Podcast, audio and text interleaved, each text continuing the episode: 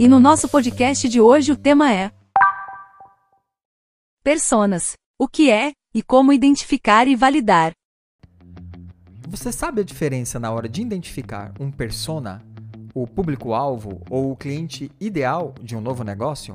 Sabia que muitas empresas investem tempo e grana para atrair um determinado persona, mas quando vão para o mercado, tomam um tapa na cara? Quer saber mais do que por que isso pode acontecer? Então fica aqui comigo nesse podcast e aprenda a diferenciar de uma vez por todas cada um dos tipos de personas existentes.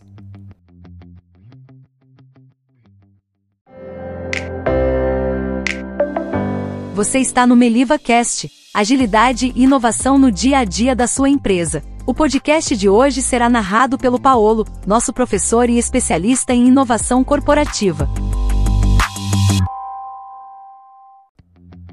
Em 2011, quando surgiu o boom das startups, com foco na entrega de comida em geral, puxadas pela entrada de soluções internacionais de empresas como Delivery Hero e a Just Eat, que eu não sei se você sabe, é uma das acionistas do iFood, aquele aplicativo de pedir comida, além do crescimento gradual de vários outros modelos de negócios, muitos empreendedores acreditam que apenas copiar essas ideias e partindo de uma validação inicial por meio de um envio de formulário de pesquisa online pela internet a fim de identificar o comportamento do consumidor e dos donos de restaurantes é suficiente para validar uma nova ideia no mercado. Mas será que é mesmo? Quando olhamos pela lógica e dinâmica do mercado em um processo de identificar um problema real e querer validá-lo, de antemão, o nosso instinto empreendedor vem à flor da pele, mostrando que a ideia de criar os personas para esse segmento, considerando tanto o consumidor que é a pessoa que está com fome e tem vontade de comer algo diferente, por exemplo, ou quanto o dono de um estabelecimento que sempre busca novas maneiras de atrair, claro, mais clientes para o seu restaurante e começou a enxergar no delivery online a possibilidade de aumentar as suas receitas sem precisar aumentar sua estrutura física, é normal que o empreendedor ele vai focar apenas nesses dois perfis que acabei de citar e aí vem a porrada do mercado. Depois de ter tabulado inúmeras respostas que vão de encontro às suas dúvidas e afirmações, o passo seguinte na cabeça dele é simplesmente desenvolver a tecnologia. Claro, se uma empresa deu certo, a minha também vai dar certo.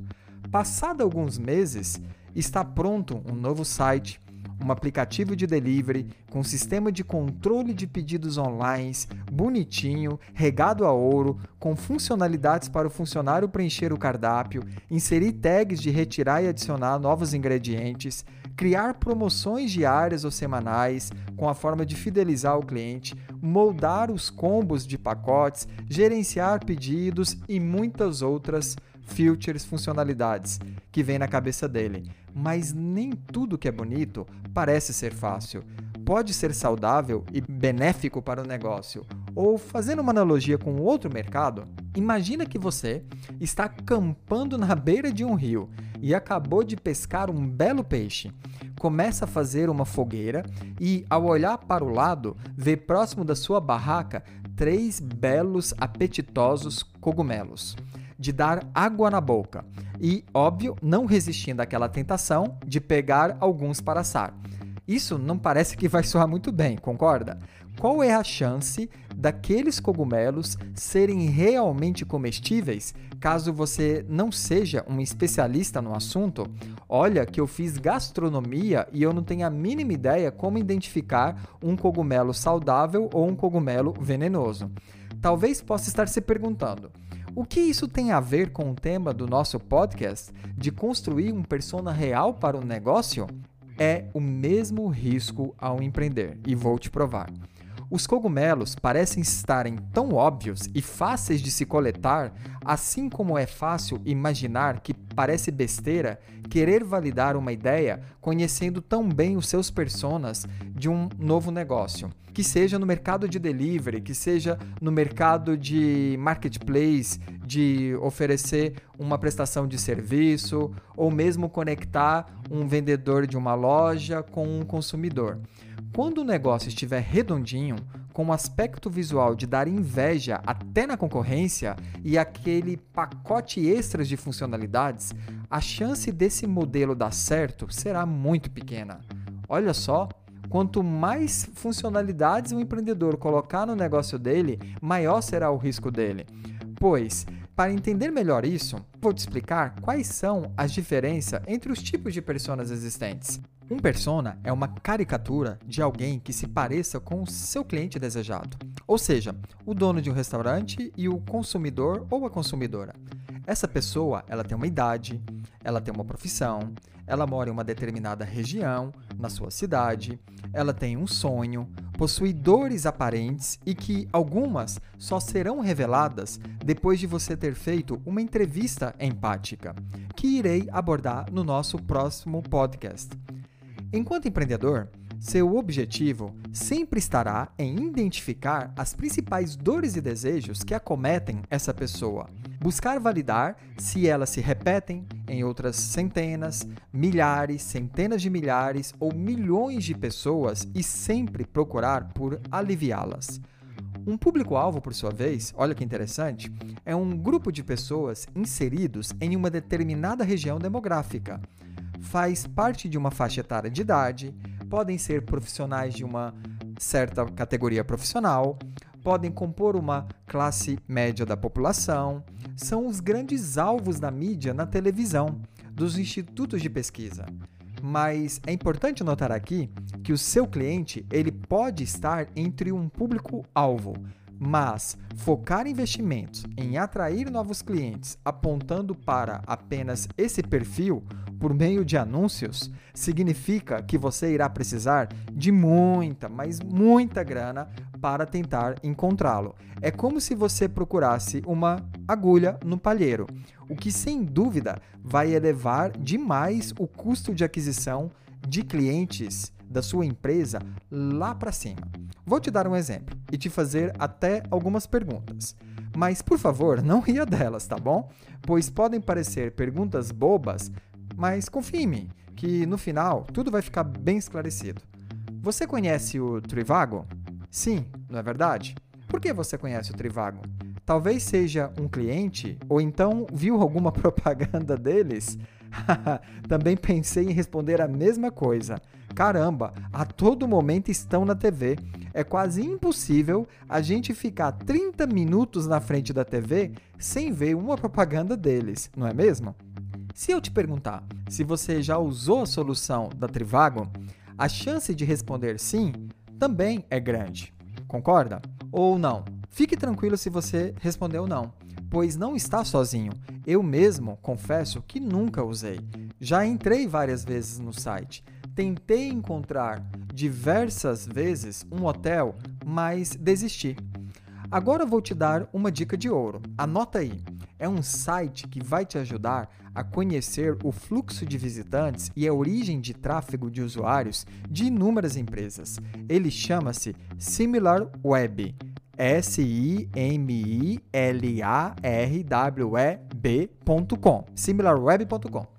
Ao digitar Trivago, lá no canto superior esquerdo na busca, você verá que possuem uma média de 5,4 milhões de visitantes únicos todo mês, de pessoas que acessam o site mensalmente, que a navegação nele dura em média 3 minutos e uma pessoa chega a acessar até 3 páginas por visita.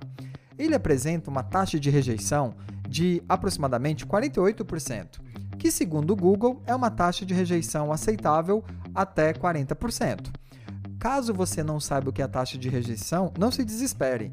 Imagina o seguinte: quando você vê um anúncio na internet, numa rede social, fica curioso, clica naquele anúncio e ele te direciona para algum site e você entra naquele site, mas acha tudo confuso e sai imediatamente, então isso de entrar e sair é considerado taxa de rejeição, ok?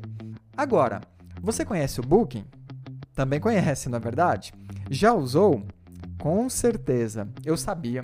Então, te convido a experimentar caso não tenha usado. Vale muito a pena. Eu sou até suspeito de falar, pois sempre uso quando tenho que tomar alguma decisão, principalmente quando eu estou viajando de onde eu vou me hospedar de uma cidade para outra. Mas espera aí, você já viu alguma propaganda do Booking na TV? Não se lembra? Eu até vi algumas, mas confesso que foi há muito tempo. Porém, é mais comum a gente encontrar anúncios deles nas redes sociais. Vamos entender os números por trás disso? O Booking, ele tem mais de 220 milhões de visitas por mês no seu site. O tempo médio de permanência de um usuário é de mais de 7 minutos e ele visita aproximadamente 7 páginas a cada visita. A taxa de rejeição no Booking é de 35%, ou seja, uma taxa bem considerada a favor segundo o Google.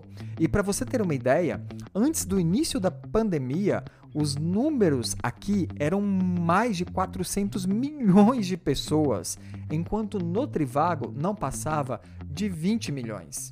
Está explicado na matemática que o Trivago ele conhece sim o seu persona, porém quem utiliza a sua solução também gosta e recomenda e está feliz. Por outro lado, ele lança uma flecha para o ar com o intuito de capturar um pássaro que está sobrevoando aquela área. Agora o Book não. Ele vai direto no canal aonde está o cliente ideal dele. Ele não lança uma flecha para capturar um pássaro apenas, mas sim um bando deles. Ele foca no seu cliente ideal.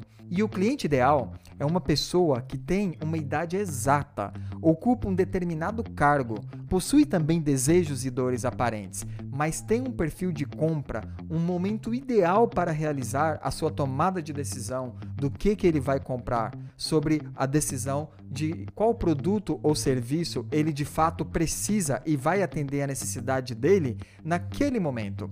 Ele possui objetivos muito claros, é engajado com uma marca ou marcas concorrentes, além do perfil psicográfico e demográfico muito bem traçado. Retomando o nosso exemplo do delivery, que a gente deu lá em cima, o empreendedor deixou de mapear um persona importantíssimo e muito influenciador no processo de convencer os proprietários de um restaurante a adotar uma solução, seja uma solução A ou B que é o gerente da casa, pois todo o processo de atendimento, de pedidos, de operação é ele que controla, é ele que entende o modelo de negócio e de trabalho daquele estabelecimento. E na maioria das vezes, o dono do estabelecimento não está lá na hora do pico, são os seus funcionários e o seu gerente, quem de fato conhece aquela realidade. E o empreendedor fica feliz quando o dono fala que quer a solução, mas quando ele vai para a linha de frente colocar ela para funcionar no mercado, os funcionários não utilizam aquela solução, justamente porque não entendeu a real necessidade e jornada daquele modelo de negócio e não mapeou o seu principal persona, que é que de fato pode influenciar o dono do estabelecimento a adquirir ou não a solução.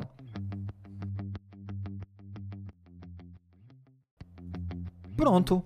Agora você sabe muito bem identificar quem é o persona e o cliente ideal do seu negócio e o público-alvo.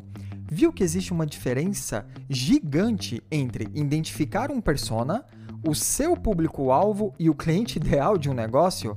E da mesma forma, você aprendeu a identificar qual é o motivo que muitas empresas fazem investimento errado apenas apostando no seu público-alvo, enquanto deveriam focar em encontrar o verdadeiro cliente ideal do seu negócio.